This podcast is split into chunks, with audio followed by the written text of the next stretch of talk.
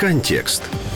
Половина опитаних українців працездатного віку оцінюють своє здоров'я як добре або дуже добре, а 12% як погане або дуже погане. На заході країни найбільше тих, хто добре оцінюють стан свого здоров'я, а це майже половина опитаних. Тоді як на сході задоволених своїм здоров'ям на третину менше. Серед мешканців села більше тих, хто оцінюють своє здоров'я як добре або дуже добре, ніж серед мешканців міста. Що молодші респонденти, що вони більш забезпечені, то кращим вони вважають стан свого здоров'я. Серед чоловіків більше тих, хто оцінює своє здоров'я добре чи дуже добре, порівняно з жінками. А це 49 проти 40%. Трохи менше ніж третина українців заявляють, що мають хронічні захворювання, тоді як 70% опитаних заявили, що не мають таких.